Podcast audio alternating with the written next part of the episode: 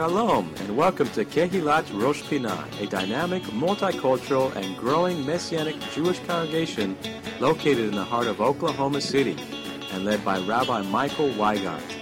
Our goal is to bring you the message of the Word each week from a Jewish perspective and to exalt the Messiah Yeshua as Lord and Savior over all. We are a loving congregation made up of both Jew and Gentile, now one in the Messiah, with Shabbat morning services at 10:40 a.m. and various studies throughout the week. Please come and join us next time you are in Oklahoma City. We would love to have you. And now, we hope you enjoyed today's message.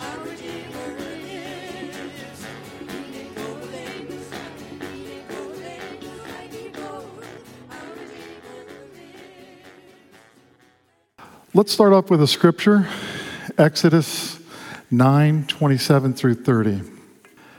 And Pharaoh sent and called for Moses and Aaron and said unto them, I have sinned this time. The Lord is righteous, and I and my people are wicked. Entreat the Lord, for it is enough that there be no more mighty thunderings and hail, and I will let you go, and ye shall stay no longer. And Moses said unto him, As soon as I am gone out of the city, I will spread abroad my hands unto the Lord, and the thunderings, thunder shall cease, neither shall there be any more hail, that thou mayest know how that the Lord, uh, the earth is the Lord's. But as for thee and thy servants, I know that ye will not yet fear the Lord, the Lord God. Kind of a bittersweet verse in a bittersweet time, and a lot of times we focus on on God uh, showing Himself mighty and saving um, the Israelites. What struck me and what I wanted to focus on a little bit in this verse was just one of many I could have used is, is about relationships. You know, we, we've seen family relationships up till now, brothers, and, and we, we talk about that quite a bit, um, how the brothers relate. And, but, but there are a number of relationships we see just in this verse. I mean, there's Pharaoh and his people, there's Moses and Pharaoh. Clearly, they have, if they didn't have one before, and they probably did, they certainly have one now. There's Moses and Aaron. Um, and then there's Moses and the Lord. There's a lot of relationships. And I, as I thought about it, relationships are interesting in the fact that, you know, we always are striving for better relationships within the family. And we always focus on the fact that Moses and Aaron had a really great brotherly re- relationship. And every one of the brothers we see before struggled a little bit more with their relationships. But really, relationships, good or bad, kind of define us, they reveal us. Um, so they either shape us or they reveal our character. So let's let me focus on a couple of the different relationships. Let me focus on Jacob's sons, and I won't do all 12, but I will take the first few. We are familiar with, it's obvious, we talk about it all the time, the obvious animosity between the brothers, right? They did not like Joseph uh, they, they wanted to kill him, right? It led to much grief. But God did turn it to good. Let's go through the final blessing that Jacob gives to his sons, and then I'll use that as a launching point for talking a little bit more about the relationships of these first four sons. Let's go to Genesis chapter 49, 3 through 12. First, there's Reuben. Reuben Thou art my firstborn, my might, the beginning of my strength, the excellency of dignity, and the excellency of power. Starting off strong. Unstable as water, thou shalt not excel. Because thou wentest up to thy father's bed, thou defilest thou it. He went up to my couch. So, Reuben, among the many other problems he has, he slept with one of his father's wives. If you talk about a more um, damaging act in a relationship, I don't know that you could come up with one. There's no record that he ever apologized. I mean, it's mentioned a couple of times. But I think it's interesting. It's mentioned here 147 year old man about to die. He mentions it about Reuben. Not a great spot, but obviously he rejected his father as much as his father now tells him that he is rejected. The next verses Simeon and Levi are brethren. Instruments of cruelty are in their habitations. O my soul, come thou not into their secret, unto their assembly, mine honor, be thou not united. For in their anger they slew a man, and in their self will they digged down a wall. Cursed be their anger, for it was fierce, and their wrath, for it was cruel. I will divide them in Jacob and scatter them in Israel. That isn't great. I've thought about this one quite a bit. I mean, I, I, I used to joke with um, my own version of the, the way I interpret the scriptures. You know, they, um, they lie to and trick an entire town, Shechem, after their sister is raped, Dinah. And I can understand them wanting justice, but, but then they lied and then they killed. And their father who we don't know what he would have done. They robbed him of the opportunity to act, right? They, they took it upon themselves. And when he confronts them about it, they say, Should we just let our sister be a harlot? And then it sounds like they just turned away. I always would joke and say they, then they got on their Harleys and drove away. I mean, they really are biker kind of guys, right? They're brutal. Now, now they are young at this point, right? When they, when, when Joseph was taken, he was 17, and they had a 20-year span in, in, in Syria. So all of the, the men were sort of young then. Say 20 years older for, for Reuben, he would have been like 37 when, when Joseph was taken into captivity. But some years have passed, you know, by the time this, this blessing has come. Um, let's see, 17, 39, uh, probably 40 years or something like that. So um, they obviously never restored that relationship. Judah, the fourth one. Judah, thou art he whom thy brethren shall praise. Thy hand shall be in the neck of thine enemies. Thy father's children shall bow down before thee. Judah is a lion's whelp. From the prey, my son, thou art gone up. He stooped down, he crouched as a lion and as an old lion. Who shall rouse him up? The scepter shall not depart from Judah, nor a lawgiver from between his feet until Shiloh come. And unto him shall be the gathering of the people be, binding his foal into the vine, and his ass's colt into the choice vine. He washed his garments in wine, and his clothes in the blood of grapes. His eyes shall be red with wine, and his teeth white with milk. Let's talk about Judah because we don't know a lot, right? The scripture is not that flush with all of these men and what they did throughout their lives. But in his 30s, when the brothers took Joseph, Reuben was in charge. They wanted to kill him. Reuben, it says in scripture, it tells us that he didn't want him killed, but he did allow him to be thrown in a pit. And then he must have gone away for a while because he wasn't there when they sold him to the Midianites. Now, think about this for a second. Reuben left them with the other brothers. Simeon and Levi have by this time already killed an entire town, and he knows they want to kill their brother. That's a risky behavior, let me say. Judah did find a way not to kill him. It's not wonderful at that point. He says, hey, let's get some money out of this, let's sell them to the Midianites. So at this point, you're not thinking Judah's that great either. In the next situation we hear of Judah is the, is the story of Tamar. What's interesting about this story is it's set in the middle of all of these verses and all these chapters talking about Joseph. And you think, why is this stuck in there? Why did this story even come up?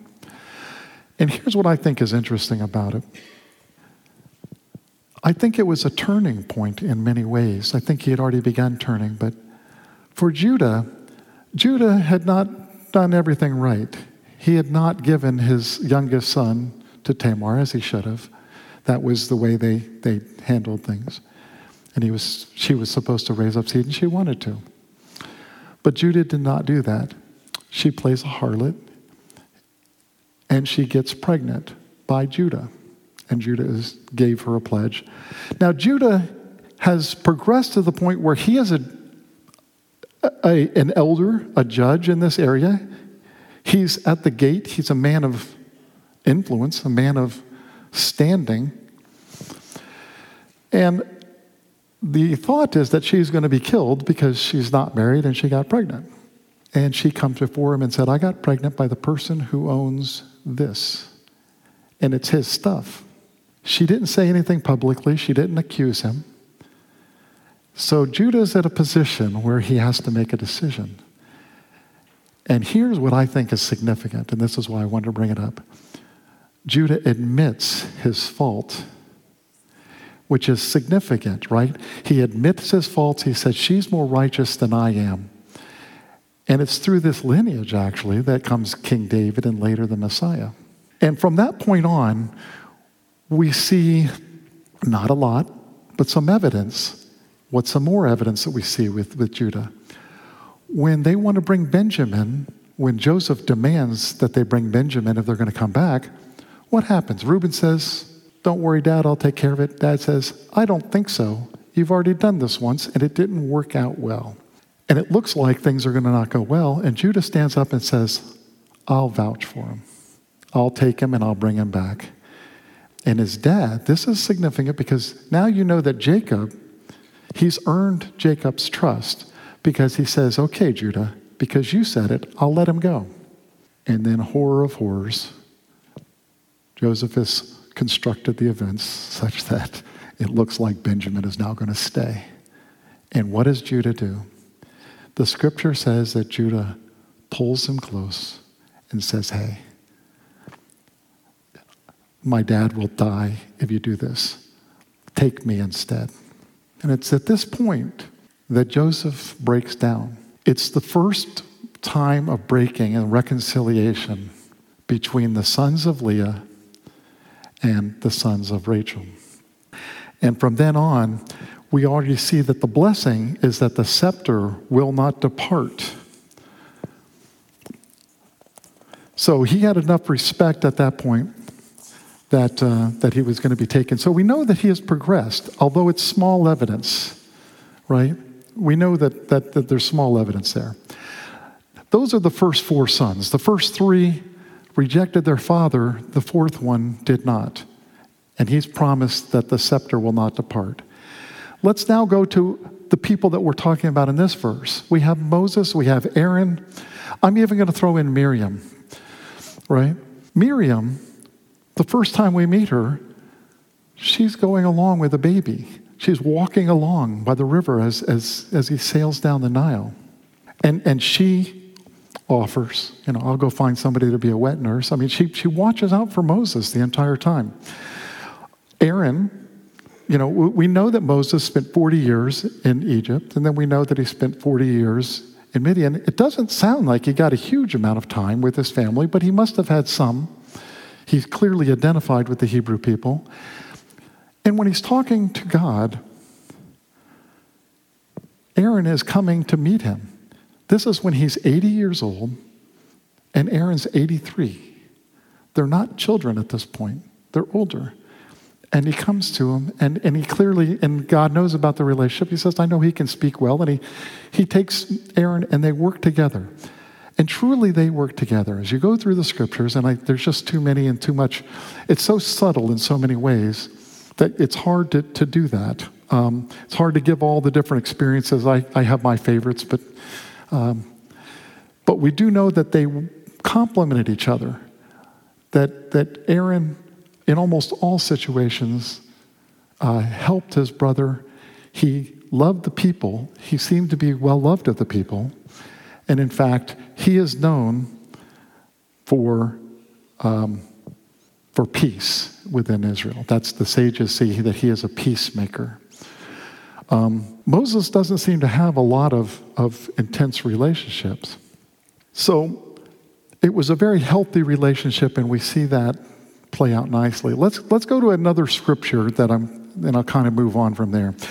Let's go to Numbers 20, 1 through 3. This is talking about something else with the relationship. Then came the children of Israel, even the whole congregation, into the desert of Zin in the first month, and the people abode in Kadesh. And Miriam died there. Now, Miriam was six years older than him, but very close to him throughout their life, and was buried there. And there was no water for the congregation, and they gathered themselves together against Moses and Aaron. And the people chode with Moses and spake, saying, Would God that we had died when our brothers died before the Lord. This is the horrible moment for Moses. This is when he offends the Lord and is told he cannot go into the promised land because he did not honor him. And it's right after his sister dies.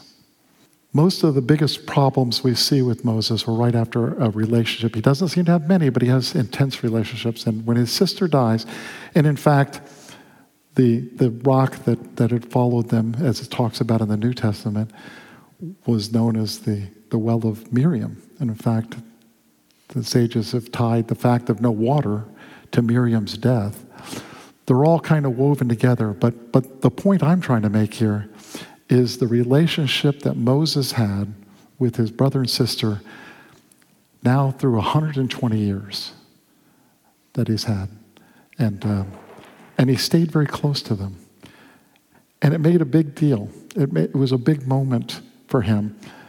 Um, so, why do I, I bring up these two? Well, the kings come down from Judah. As I already said, the scepter will not depart from Judah as he was promised. The first king of Israel, Saul, was a Benjamite. And I think this is kind of significant because David, who is from Judah, was the second king. And it was his relationship with Saul and later with Jonathan. And Jonathan, it says the that Jonathan and, and David's souls were knit together. They had such a great relationship. And, and I think of this as sort of, you know, the Judah stood up for Benjamin, and now the kingdom transfers from Benjamin back to Judah. It's sort of the resolution of that event. And now the, now the kingdom comes, and all the future kings come from Judah. So let's talk a little bit about kings. Group leaders kings in this case, are defined by a set of time, a set of circumstances and the time in which they live. When we think about kings, it does matter what's going on, right? For what, what they do and what they don't do. Same is true for us today. We think of leaders and we think about how they handle the events of their time.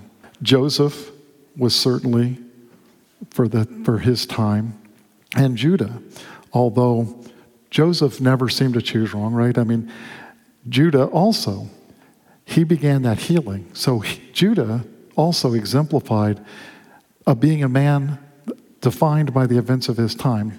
Moses, another leader who is defined by the events of his time. David. So we see this in the leadership, in the kingly role, if you will. Group leaders or kings also have to show integrity to be a good king. Now, Joseph always showed integrity as a leader. Judah developed it. He, he didn't maybe start out the strongest, but he did develop it to the point where, like I said, Jacob really trusted it. And, and, and Moses is known for his integrity, his exactness, his strict adherence. I, I don't have uh, the scripture that goes with it, I'll tell you in a minute. I'll, I'll, go with the scripture that I do have written down here. Let's go to Exodus 40 16, talking about Moses. Thus did Moses according to all that the Lord commanded him, so did he. If you looked for something similar words there with Moses doing what the Lord told him, you'll find a whole slew of them. There's almost every time he commands him to do something, thus did Moses. Moses did what God told him to do. He's known for that. David do we think of him as a man of integrity? We should. Uh, let's go to 1 Kings 15 5.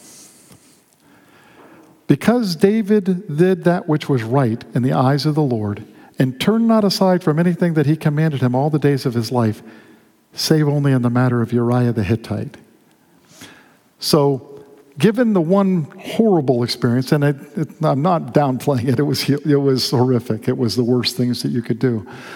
But David is known, and he's known in the Psalms, and you can see the forgiveness that he's given. You can see the love of the law, and you can see his, he's a passionate man. And he really was known for his integrity.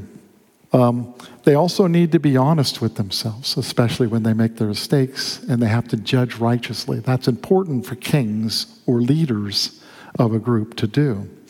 In Proverbs 29 14, we read, The king that faithfully judgeth the poor, his throne shall be established forever. So we can see that God cares about that. Judah, if you think about it, his, his incident with Tamar, he was the first person to admit that he was wrong. I mean, other people had made mistakes and stuff like that, but he kind he publicly acknowledged it. It's kind of what it was known for. It is a significant event. And he judged righteously. And we see that his integrity was throughout. Moses, again, as I've talked about, uh, let's look at Exodus 18 21 for Moses. Moreover, thou shalt provide out of all the people able men such as fear God, men of truth, hating covetousness, and place such over them to be rulers of thousands, rulers of hundreds, rulers of fifties, and rulers of ten. Now, this is when actually he was being um, advised by Yitro, but we saw that this is what he did. He established, if you will, our court systems that we follow today this is throughout Judaism, throughout Western culture, this idea of handling things at one level and then appealing up to a higher level. That was when it started. All of it's sort of based on that. So, judging righteously, um, that, that's, that's what this is about. So, Moses, obviously, uh, he understood leadership. Now, David We've already talked about his integrity, except in the case of Uriah the Hittite, but let me address that a little bit. In 2 Samuel 12 13, and David said unto Nathan, let me, let me set the scene for you before this verse. This is when Nathan comes to him and tells him the story, the allegory, the parable, in which David is just incensed. And then Nathan, a few verses before this, says, You are the man. You're the one who did this. And that quickly we see, as we see in 2 Samuel 12 13. And David said unto Nathan, I have sinned against the Lord.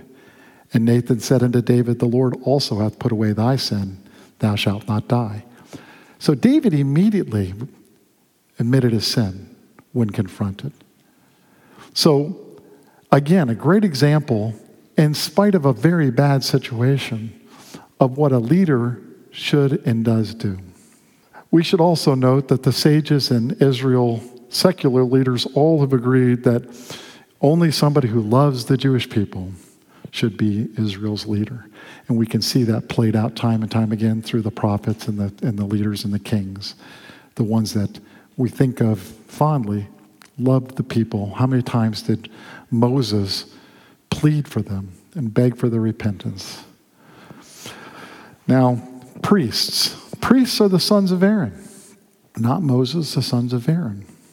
I think of leaders within our congregations are less like kings and more like priests. And let me explain why I say that. Priests are defined by process. They are outside time. It's not individual circumstances that concern the priests. The priests were cyclic. Same things over and over, the same cycle. They were continuous, it just stretches on. When one passes, the next one's put in. Most of the time, we don't even know who the priests are because it's a continuous function, right? Now, Aaron was obviously the first priest. Um, Samuel, although a judge in Israel, was also a priest. He was given to the Lord. Ezra was also a priest, and he came back. And, and each of them I would say, are thought of more for process, more for establishing patterns, right? More of the day to day worship. And community leaders, priests, should be peacemakers and strive for unity. Do we see this with Aaron? Well, according to the sages, Aaron was known for loving and pursuing peace. Let me read the one scripture we all know about unity Psalm 133. It's only three verses, 1 through 3. Behold, how good and how pleasant it is for brethren to dwell together in unity. It is like the precious ointment upon the head that ran down upon the beard, even Aaron's beard, that went down to the skirts of his garment, as the dew of Hermon, and as the dew that descended upon the mountains of Zion. For there the Lord commanded the blessing, even life evermore. I don't think it's a mistake that Aaron was chosen for the psalm talking about unity and peace, right? It, it, he dwelt in unity with his brother, he dwelt in peace. I, I love the whole imagery of the dew just settling. You don't see it happen all at once, it just settles. And, and that's what the unity and the peace is like. If you have unity within a community, it's peaceful, it's calm, it just settles on that community. Samuel also, um, I think of him as, as a, a person of unity. I, one of the verses, one of the verses that we see um, uh, with Samuel is a verse I heard quoted to me much in my youth. Um, quoted by Samuel, when Samuel was confronting Saul. If you'll remember the situation, Saul had, had uh, was told to wipe out the, the, the, King Agag and all of his people, and uh, and he didn't. He saved some alive, and Samuel confronted him, and he said, "What is this bleating of sheep I hear in my ears?" My father used to start his conversation with me. What is this bleeding of sheep I hear in my ears, Kevin? You know. and then he would sum up with this verse 1 Samuel 15, 22 through 23. And Samuel said, Hath the Lord as great delight in burnt offerings and sacrifices as in obeying the voice of the Lord? Behold, to obey is better than sacrifice, and to hearken than the fat of rams. For rebellion is as a sin of witchcraft, and stubbornness as iniquity and idolatry. Because thou hast rejected the word of the Lord, he also hath rejected thee from being king.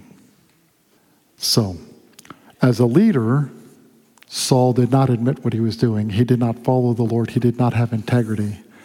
And Saul and uh, Samuel told him that the Lord had rejected him at that point. Ezra was also another, if you think about the priests and things like that, and much of what we have in liturgy today is attributed to Ezra in the time of the return. Some other points about kings and priests they were separated. We don't keep, they didn't have kings that were also priests or priests that were also kings. We didn't allow that in Israel. That separation of roles is even manifest in our own Constitution by the checks and balances in the branches of government and also from the separation of church and state. They're not in opposition, right? When we talk about separations of powers and things like that, they're not in opposition. Not really. It, it's, it's like humility and obedience. We're told to be humble and we're told to obey. Those aren't in conflict. But so often we see those who are obedient are not necessarily humble. So it's rare to get the combination. It's, it's kind of like the verse in the New Testament when it talks about the law came through Moses, but grace and truth through Messiah. They're not in opposition, but you see the fullness. You see the, the, the two that it's rare to get them to work together. That's the same kind of thing between being like a king and ruling righteously and being exact and living together in unity and having peace. They're not necessarily in opposition. So we live in communities, and that's really a priestly role. If we're not part of a community, we don't really have any influence. If we were just really righteous apart from people, it might be good for us, but we would have no influence on anybody. Even if people heard about us, they'd be like, well, I don't know anything about him because he's by himself. It's not very effective. It's not very meaningful to say, well, this guy really knows how to handle arguments if he's never in a position where, where he would ever be conflicted with, right? I mean, it's easy. If you're the only one making the rules, it's easy to always have the rules. It's hard when you get people together. So that's the point I want to try to make. So let's look at a verse, Romans 14 19. Let us therefore follow after the things which make for peace. So we are commanded not just to be obedient, but also make for peace and things wherewith one may edify another. Okay? It's an ongoing process, good or bad. We live with the consequences of our choices. That's one of the things I've always thought was interesting. And we see this somewhat with David, we saw it somewhat with many of the leaders. If they make a mistake, you still have to go on. The same as us, right? None of us are perfect. We make mistakes. Who are the people that are our harshest critics besides ourselves? It's usually our families because they know us our whole life. It's not like you can start fresh. They know everything you did wrong, right? That's where it, the rubber meets the road, I think, in creating unity and peace. We have to know what each other is, and we still have to love each other. And that's not an easy process. It's gradual, it takes time. It's cyclical nature, right? It's continuous, it always happens. I do want to point out that love and forgiveness are essential to both the kingly role and also the priestly role.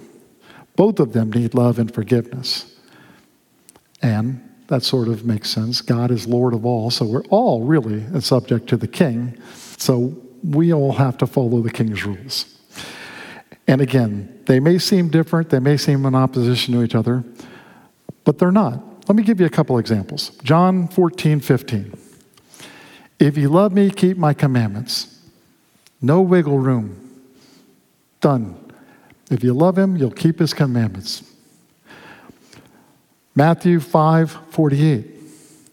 Be ye therefore perfect, even as your Father which is in heaven is perfect. It's kind of a high standard right? And we know these verses. But on the other hand, we read in Romans 12 12, if it is possible, as much as depends on you, live peaceably with all men. That one's a little bit more nebulous and it's a little harder, I think. Even though we can't possibly attain the perfection, even though we can't possibly keep all of his commandments, we have more trouble living peaceably with all men. I think that's my observation. People will try to follow rules, but they are far less tolerant of other people not doing it the way they do it. Right? So, in practical terms, also, let's read from Matthew 23 23 through 25. This is Yeshua. Woe unto you, scribes and Pharisees, hypocrites! For ye pay tithe of mint and anise and cumin, and have omitted the weightier matters of the law judgment, mercy, and faith. These ye ought to have done, and not leave the other undone. Ye blind guides which strain at a gnat and swallow a camel. I've always loved that. Both are unclean. A gnat is so much tinier than a camel but they strain at a gnat and swallow a camel. It's pretty dramatic language if you think about it. So it's not like Yeshua is letting us off the hook. He wants us to obey all the commandments. But at the same time, we read in Romans 14 17. For the kingdom of God is not meat and drink, but righteousness and peace and joy in the Holy Spirit, Holy Ghost. Now, I have heard this verse quoted to me at different times why I should not be eating biblically kosher. Doesn't matter. Look, you're told it's not meat and drink. Is that what that verse is saying? That don't follow any of the rules? The same as Yeshua when he was talking to them. It doesn't mean that. They're not in opposition, but they're also not the most important things. Let's read in Mark 7 17 through 23. And this was another example where he was confronted, Yeshua was confronted about following. In this case, it happened to be traditions that they had of washing their hands. And when he was entered into the house from the people, his disciples asked him concerning the parable. And he saith unto them, Are ye so without understanding also? Do you not perceive? And whatso, that whatsoever thing from which from without entereth into a man, it cannot defile him, because it entereth not into his heart, but into the belly, and goeth out into the draught, purging all meats. I mean, it's a very descriptive just of our biology. You eat something, it just flows through. He said, That which cometh out of the man, that defiles the man. For from within, out of the heart of men proceed evil thoughts, adulteries, fornications, murders, thefts, covetousness, wickedness, deceit, lasciviousness, an evil eye, blasphemy, pride, foolishness.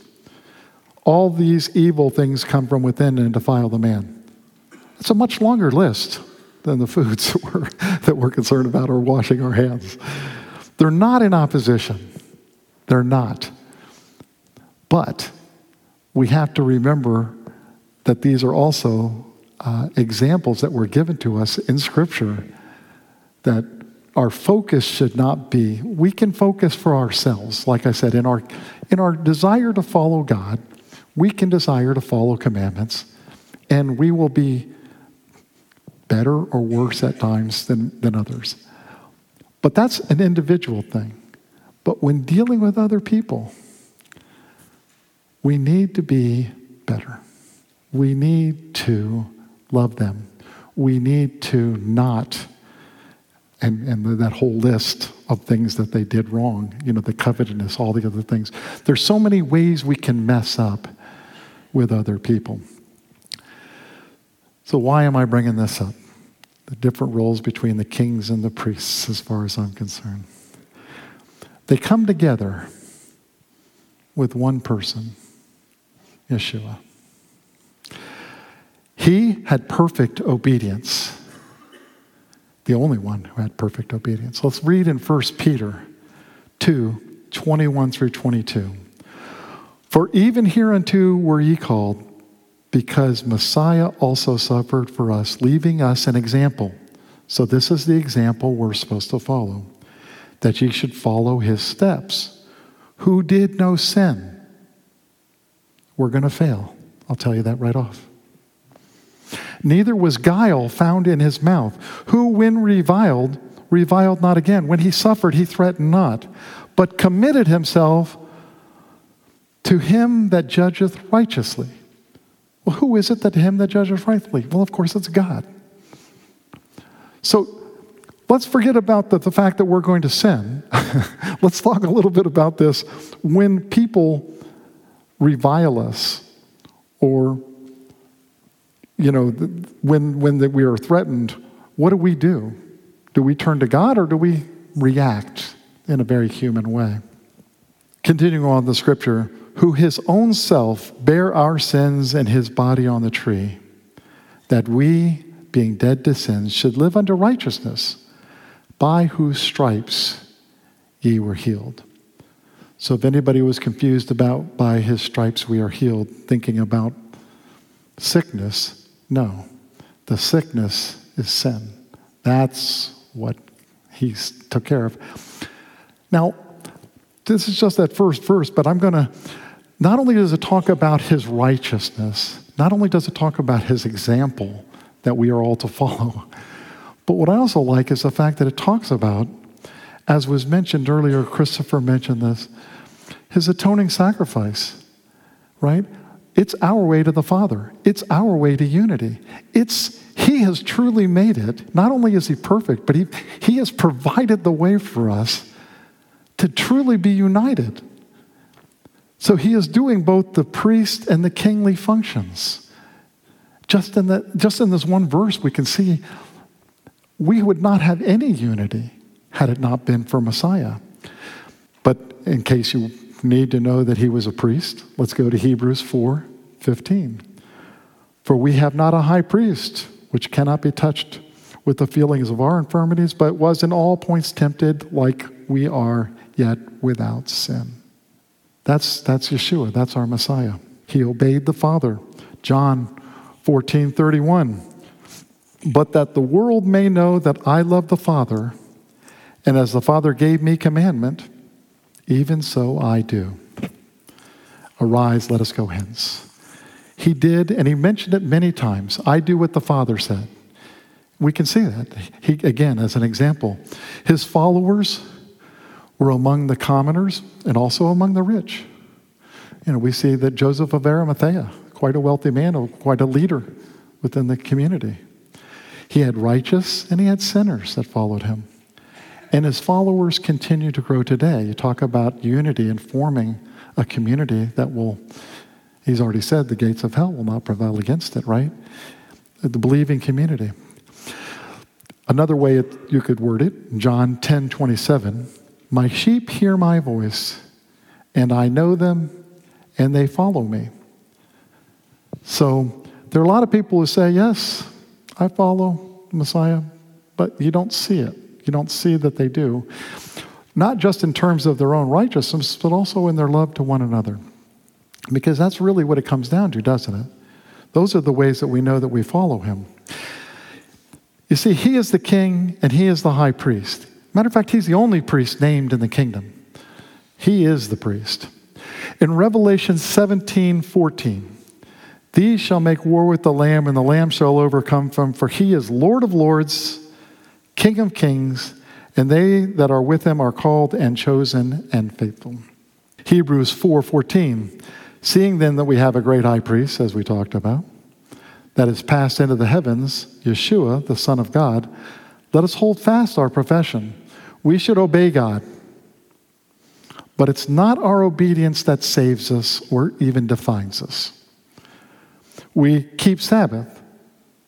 But again, it's not keeping Sabbath that makes us unique. We must love each other in the same way Yeshua loved us. And if we do that, we will be united. John 13 35. By this shall all men know that ye are my disciples. Ye have love one to another. That's our distinctive. You might stop every so often and think, how are we doing on that? Is it obvious to everybody in this community that we love each other? Sometimes I think we not, not necessarily. let's, let's do better. but that's what we've got to do. Our community, kings need a group of people to rule. You have countries, they rule by the fact that they're countries. Think about in the believing community do we have that kind of mandate, if you will? No. Did they back in ancient Israel? Yeah, because it was sort of a nation, it was a bloodline, it was part of a kingdom. And so if you're part of a kingdom, you belong to the king, right? For us, we have a spiritual king, and we do belong to the king. But is there any one person that speaks for all believers? There's not. So let's not pretend we are kings. We are not running the show, right? Only God is running the show. He is the one in charge. So, what's our role, even as community leaders? We need unity. We need to love one another. We need to make peace, right? We should, in fact, follow God. You know that I believe that. I think it's a wonderful thing in a midrash with, uh, with Paul when he's talking about Abraham. Abraham was known for his righteousness, which is why he used him and said, it wasn't his righteousness that made him a friend of God, it was his faith. They are not in opposition. If you think about it, really, it's a matter of loving God, which is our righteousness, and following his commandments, and loving our neighbor. But we're also told you can't say, I love God, but hate my neighbor, because you're a liar and the truth is not in you. So, what we need to focus on is loving each other. So, let me conclude with one more scripture calling us to unity. 2 Corinthians chapter 13 verse 11. Finally, brethren, farewell. Be perfect, be of good comfort, be of one mind, live in peace, and the God of love and peace shall be with you. Don't we want to be comforted? Shouldn't we desire to live in peace? And what is better than the God of love and peace being with us. You've been listening to the Shabbat message from Rosh Pinah Messianic Jewish Congregation in Oklahoma City, Oklahoma. We would love to have you visit us. Our weekly services begin at 10:40 a.m. each Shabbat, and we are located at 2600 Northwest 55th Place, north of Northwest Expressway at the corner of Northland Avenue and Northwest 55th Place. We meet each Shabbat for wonderful praise and worship with dance, liturgy, teaching, food, fellowship, excellent children's programs, and Bible studies on Tuesday nights. For more information, please visit our website, www.roshpinah.org. That's R O S H P I N A H dot O R G. You can also reach us by phone at 405 842 1967 or email us at info at roshpinah.org. Thank you for spending time in the Word with us today. Shabbat Shalom and blessings in Messiah Yeshua.